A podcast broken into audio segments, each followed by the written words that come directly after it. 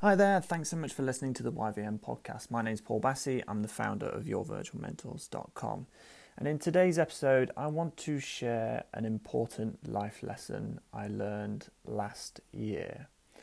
And it's a change of the normal Friday random question summaries because I think it's something that I really want to make sure I put out there in enough time that people can make this change before the deadline that I'm going to mention.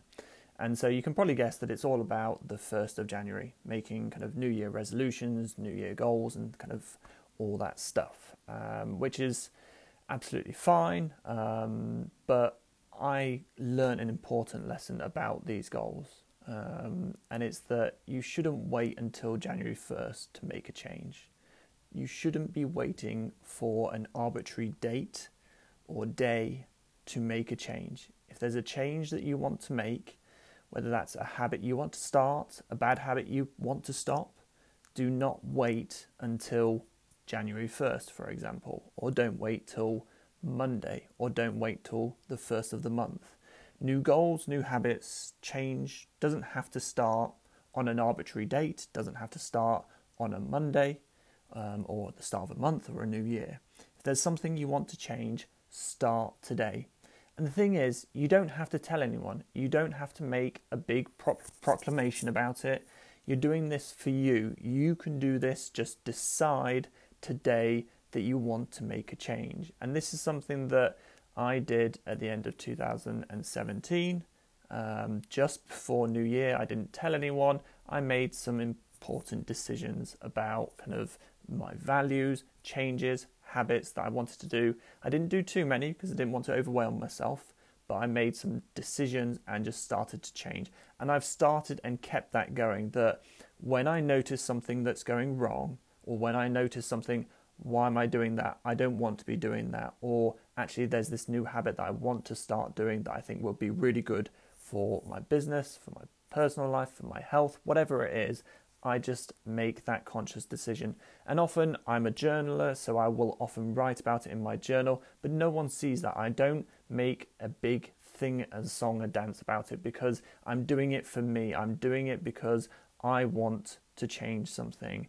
And I think it's something that over this year I've seen kind of really help me because it's one of those where you're not waiting, oh, well, I'll wait till Monday or I'll wait till next month or I'll wait till. So, for example, I'm recording this on the 13th of um, December. You will be listening, um, it goes out on the 14th, so you might be listening on the 14th, 15th, 16th, but you may have something that you want to change, and it would be very, very easy to just say, I'll wait till the 1st of January to kind of make that change.